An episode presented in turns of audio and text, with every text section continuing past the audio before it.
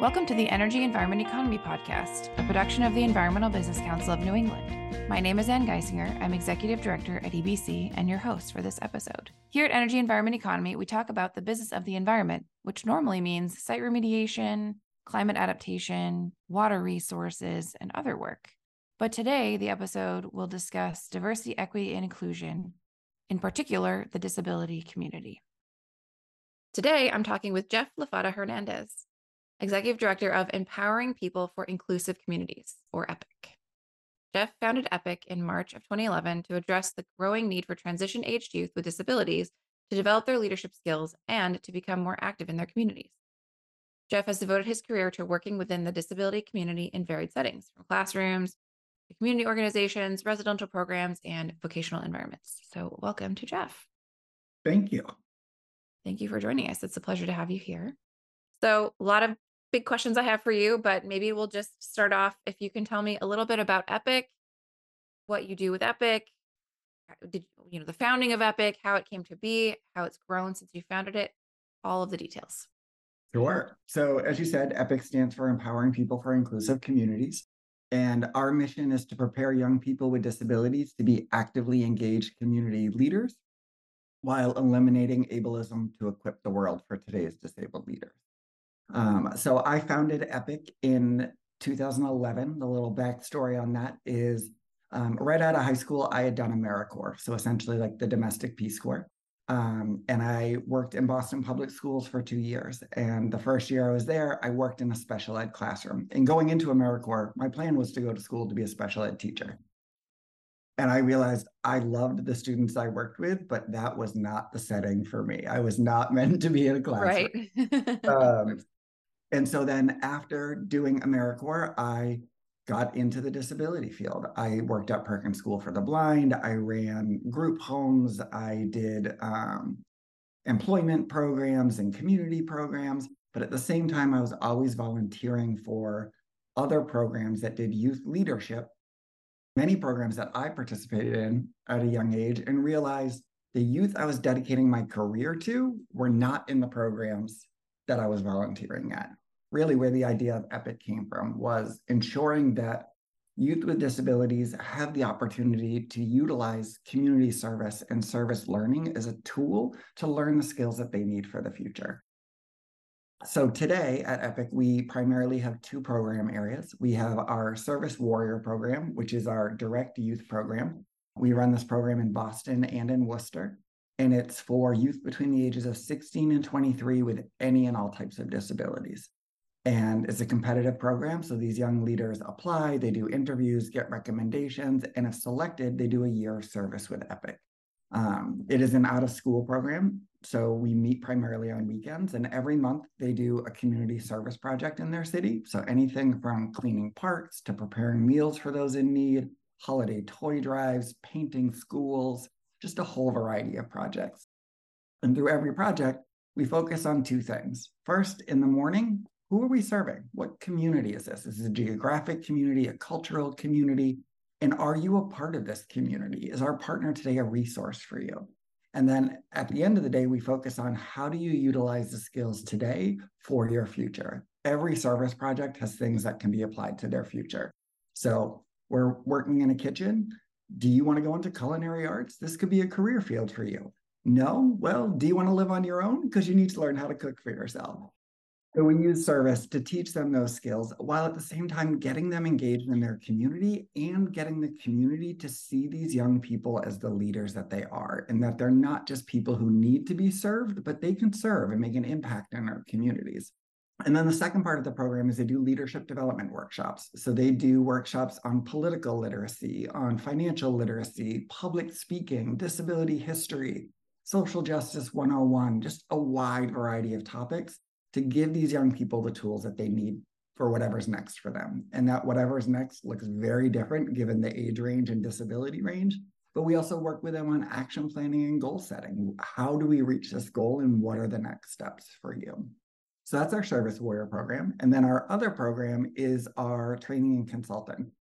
We realize that as much as we are building up these young leaders to go out and be contributing citizens in the community and join the workforce, if we don't train and provide support to the community at large, the barriers that they are going to hit are going to stop them from reaching those goals.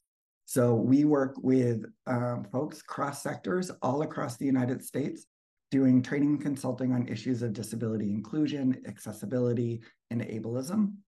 Um, and then for the folks who want to go the extra step, we take in the consulting. So we'll come in and help folks create policies and procedures for their organization, do accessibility audits, and really help people to understand what it means to become accessible for folks with disabilities, whether that's in your workforce or the services you're providing. So that that's Epic in a nutshell. Um, and how we got here. I mean, our program is since the founding has grown from we started in Boston. We're now in Boston and Worcester, and our community trainings and consulting have really grown. Initially, we were just kind of doing them for schools and nonprofits in the Boston area, and we're now doing it all across the country, across sectors. And luckily, over the past couple of years, there's been a, a, renewed focus on DEI work. And luckily, more people are starting to realize that disability is part of DEI work. That has really helped to grow this work and for folks to, to begin doing this work with us. One question for you. So, what was mm-hmm. keeping the students that you were working with in the classroom from accessing programs? You said that that was part of the reason why you wanted to develop EPIC. Well, a lot of the programs felt like they couldn't serve those they felt like the accommodations were going to be too much or the supports were too much or even sometimes it's a matter of they think that they don't want to do it. People think that young people with disabilities don't want to do service learning programs or that they're they're not able to. In the reality when i started epic i realized a lot of high schools in the state of massachusetts require community service to graduate.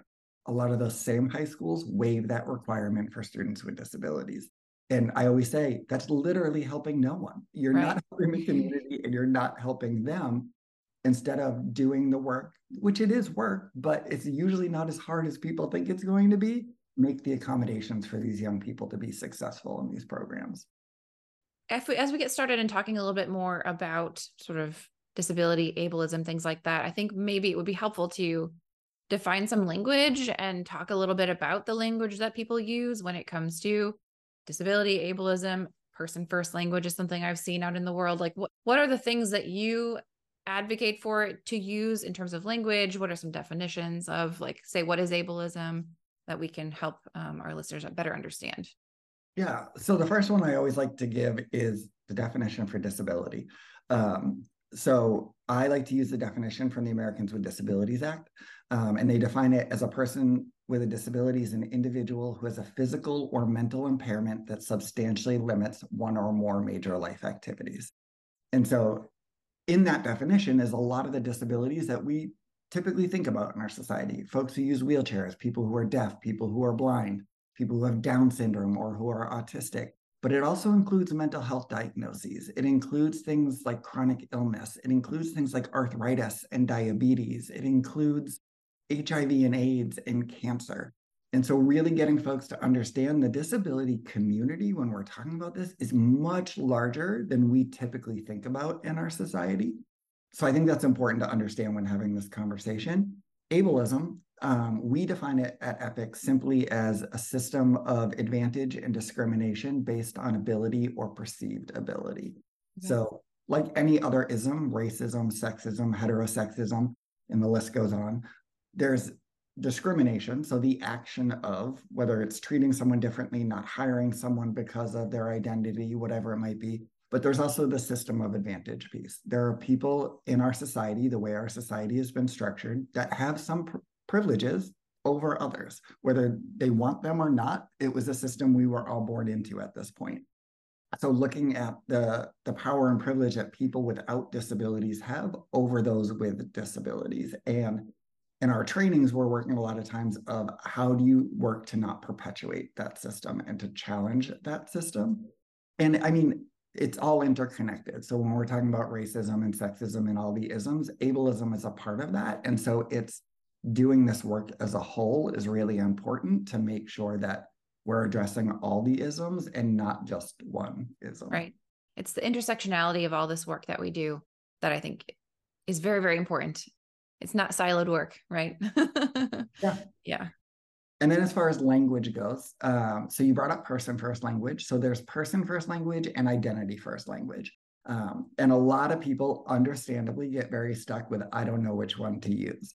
So, person first language, for those who don't know, is where you're putting the person before the disability. So, a person with a disability, a person who uses a wheelchair, a child with autism, right? You're putting the person before the disability. Identity first is the exact opposite. You're putting the disability identity first. So, a disabled person, a wheelchair user, an autistic man. Um, so, generally speaking, I tell people use whichever one you're more comfortable with. There's nothing wrong with either one of those. Um, however, we do know language is important. So, yeah, absolutely.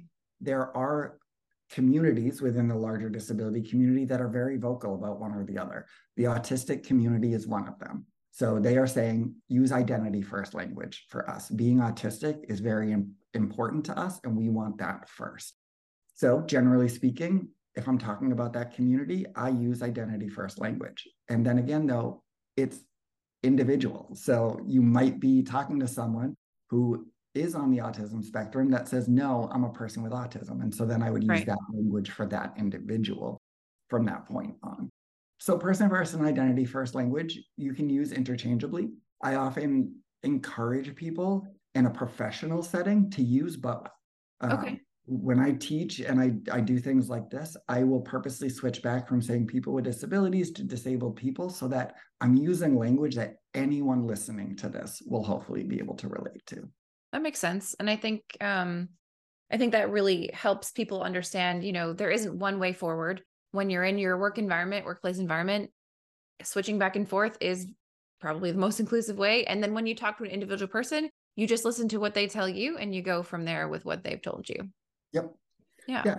it makes a lot of sense. Do you think there's anything else that should be defined or talked about when it comes to just sort of generally the disability world and things that you find that people need to know more about just from a definition standpoint? Yeah, there's two other things as far as the language that we use when talking about mm-hmm. um, people with disabilities that I like to address. And one is disability is not a dirty word. Um, don't be afraid to say disability or disabled or the specific disability that someone has.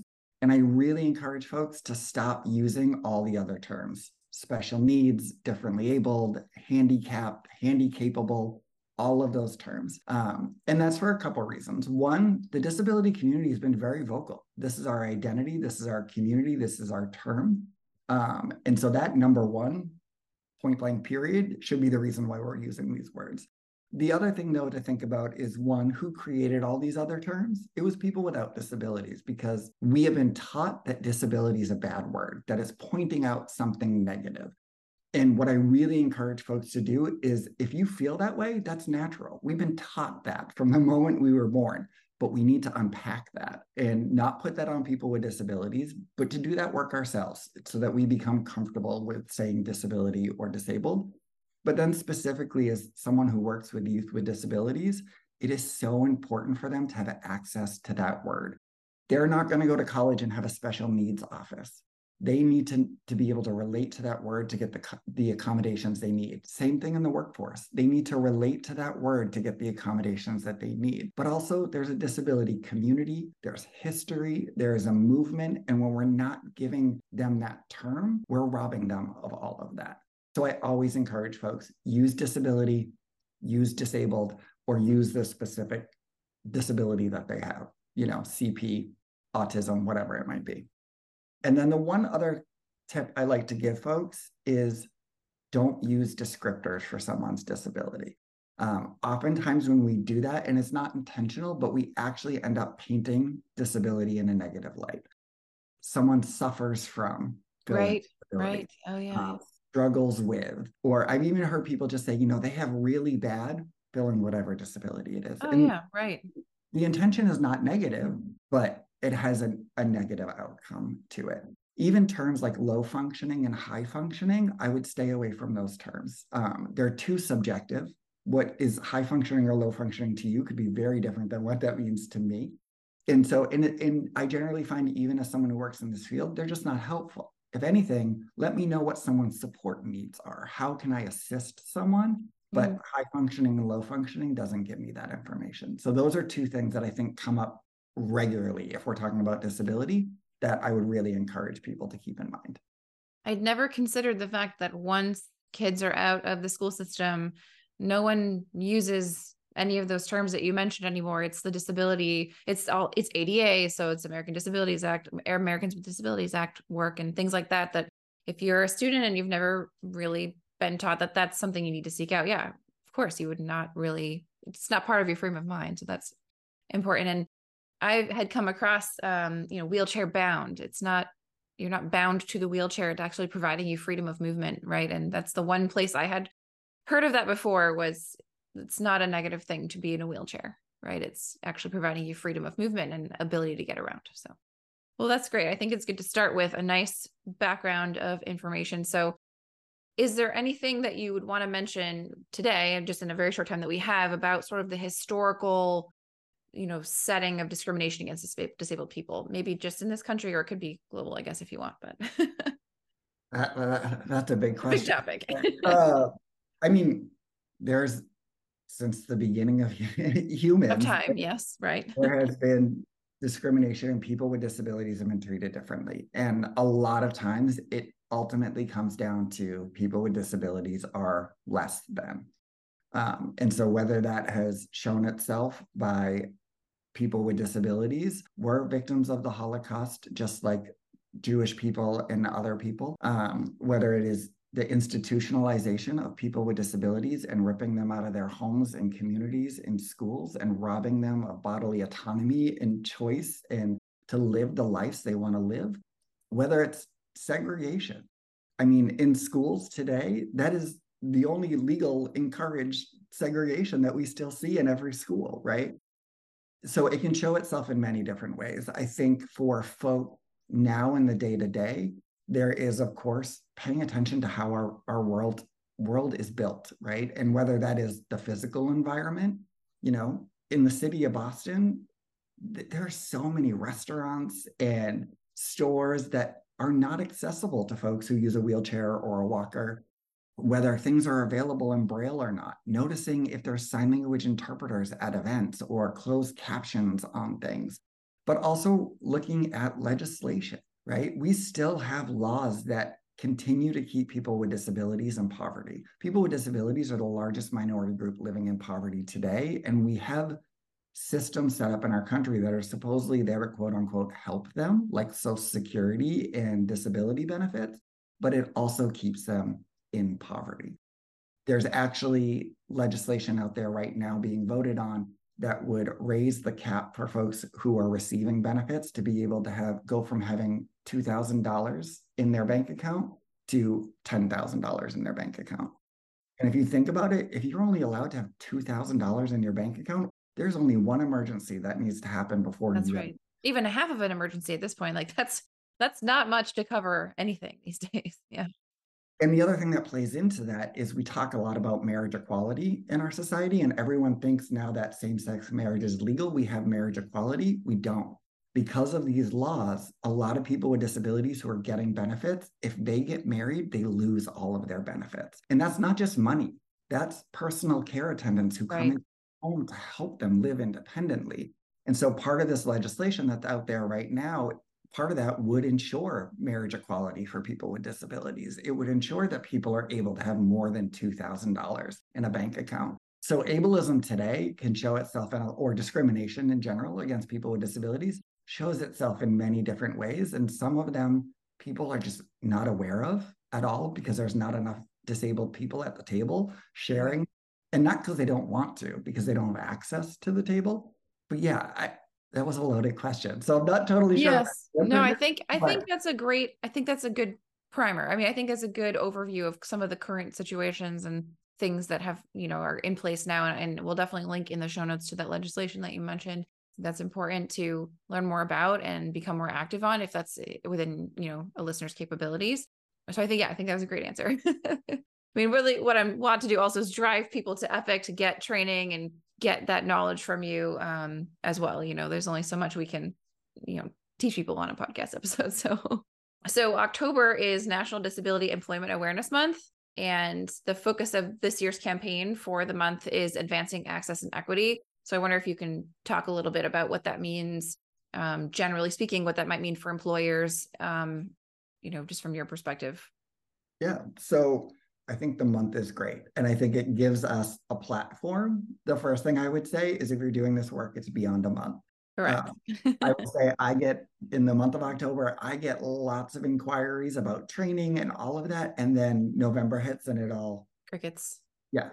So remembering it's beyond a month. I would say the other thing to keep in mind is when doing work around accessibility and equity, it has to be intentional and it has to be ongoing. Just like if you're doing racial equity work, it's intentional. It's not a thing on the side. It's not an, oh, by the way, that we do every once in a while, but really making sure you're doing the work intentionally to be an equitable workplace, an accessible workplace, or ensuring that your clients have accessibility and equi- equity in order to get your services, I think is really important. And so that goes everywhere from company culture to do you have a reasonable accommodation policy and procedure that's very clearly defined? Do you seek out employees with disabilities? Are you trying to hire people with disabilities? And what does that mean to be able to hire people with disabilities? So, looking at your job descriptions and job postings and all of this can go into it. And, you know, thinking about things like what are accommodations and what could those look like in your workplace so you're prepared when folks come to ask for it I think all comes down to really being intentional that this is work that you want to do and you're you're committing to put the time and effort into doing it. I think that's great. I think when it comes to some of the conversations I've had with, you know, EBC members and through our DEI committee and in other places, it's been difficult for some to make positive moves forward. You know, there's pushback. Oh, well, this person's a field, it's supposed to be working in the field and they have to lift 50 pounds. So then if you can't do that, you can't have the job. And, you know, are there are there resources beyond Epic? Or are there other places people can seek out information where they can learn how to make the case or figure out how to review their job descriptions? Of course, they can come to Epic, I'm sure, but there must be other places too where there's that resource. Yeah, so there are a lot of places, and especially in New England and in Massachusetts, it is one of the best places to be as far as disability resources and right. supports. So, whether it is you getting in contact with your local independent living center, these are organizations that are run for and by people with disabilities, whether it's the New England ADA Center, which is based out of Boston. Um, these are all resources that you can do some online trainings with them. They can look at stuff for you, um, have conversations. If there is a question about someone asking for an accommodation and is this reasonable and, and what is my obligations these are resources that i think can really help people I also really encourage folks to look at the requirements of their jobs and what are primary functions of that position and what are marginal. Right. You gave a great example of lifting 50 pounds. And I'm sure for some folks who are listening to this, there are people in their workforce that that is a primary function of their job. They're out doing physical work that they have to be able to lift 50 pounds. But other folks, it's on their job description. And a lot of times a workplace will do it just to cover themselves, unless someone, in case someone has to pick up the printer paper box right. and so they don't hurt themselves. But that's not a primary function of that person's job, right? Mm-hmm. So really looking at what is a primary function where and to be clear a primary function is if you removed that from the job description it would change what that job is so if you removing it doesn't change the job it's not a primary function of that job anymore so i think that's really important for folks to think about and to be aware of when they're posting positions, but also understanding that just because you may see or be aware of a disability when someone's interviewing doesn't mean that they can't do that primary function. So you are always allowed in an interview to say, hey, a requirement of this job is to be able to lift 50 pounds. Is that something you can do? And they can say yes or no. The other key thing to remember, though, is when they say yes, that doesn't mean they can do it without an accommodation, but they already may already know what that accommodation is, and they'll share that with you at the time that they're hired. But really, just being sure that, and this is again where ableism can come into play, that you're not seeing a disability or someone mentioned a disability, and now it's influencing whether you think someone is capable to do the job or not. That's a really good point to make. So, are there some first steps to a more inclusive workplace? Um, I don't know if it ties into the advancing access and equity, um, you know, campaign, but what are those first steps? It sounds like looking at your job postings and deciding is that really necessary to be in that job posting or can it be removed? Any other simple things like one to two other things you can do just as a first survey? One is in your DEI work, make sure you're talking about disability, right? And whether that is slowly including that in the conversation, whether that's reaching out to Epic or someone who does this work to come in and do training or consulting. But if you're doing DEI work and you're leaving out disability, you're not doing DEI work, right? You're doing maybe racial equity work or addressing gender equity in the workplace, but you're not doing DEI work if you're not including disability in this conversation. And then the other really big one to me is make sure you have a good, reasonable accommodation policy and procedure that is ensuring equity for folks as they're asking for accommodations. And that not only helps those employees who need an accommodation, but it helps you. It is the studies show that folks who get the accommodations they need in the workplace are more successful. They are better employees for you. They stay longer. Inclusive workplaces have better business they do better and bring in more revenue. So the, doing the work to ensure some of those just small smaller things to start can really change your work environment and and the outcomes of your company. And that is a really good uh quick plug here for ebc's upcoming workshop with you jeff. We're going to have jeff um, come do um, a disability um, inclusion workshop for anybody associated with ebc or that gets our emails. You're welcome to join um, it can be, and you know, you don't have to be part of the EBC community. It's open to anybody who'd like to register. So yeah, we'll put that in the show notes as well. But I think it's a, I think you're very, very right. Like this, if you're not including disability in DEI work, then you're not really doing DEI work. And um, having a workshop specific to it, I feel like really helps present that to the EBC community. Like, remember, this is part of DEI work and we need to do training on it. And if you don't have access to that within your own workplace, EBC can provide that for you. So thank you very much for agreeing to do that for us. Of course.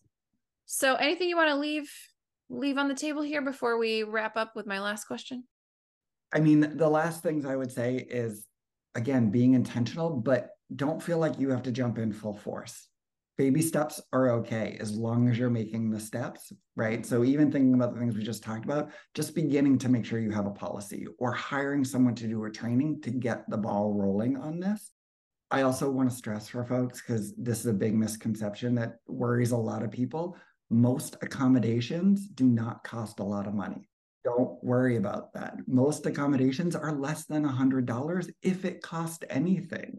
And the return on investment is huge. So keeping that in mind. And then as a, as a plug, if anyone wants to learn more about Epic or is interested in our training consulting, um, our website is epicleaders.org.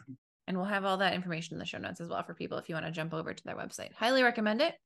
So, to wrap up, something I ask everyone uh, what's capturing your attention this week? I guess what is capturing my attention this week, honestly, and this might seem weird, but is the weather. yeah. I, I, feel like the rain one day it, that feels like a monsoon. To... It legitimately felt like a monsoon had come over the Boston area. I, I don't know exactly where you live, but I, it was just mind blowing. yeah. And with our programming, I feel like every other day I'm texting with staff being like, can we still do this service day? It's right. right. texting the staff about this Saturday because it's supposed to rain again this Saturday. So I feel like the, the weather is having a huge impact right now.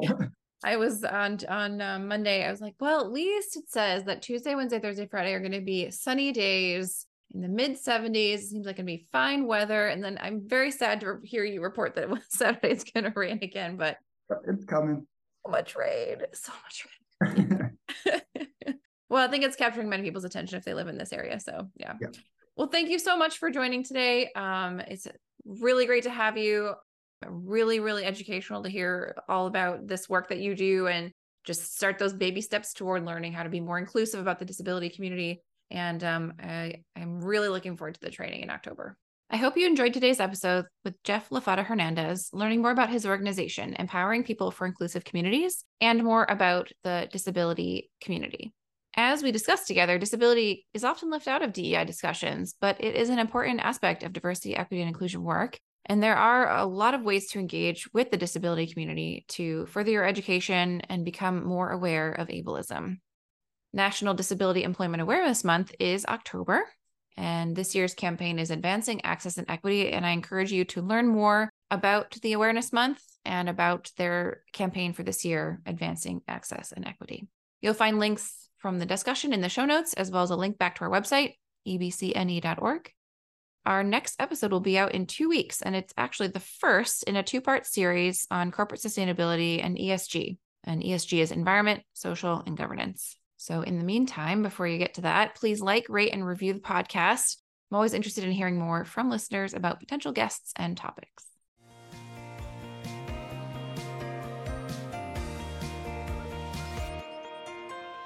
Energy Environment Economy is a production of the Environmental Business Council of New England.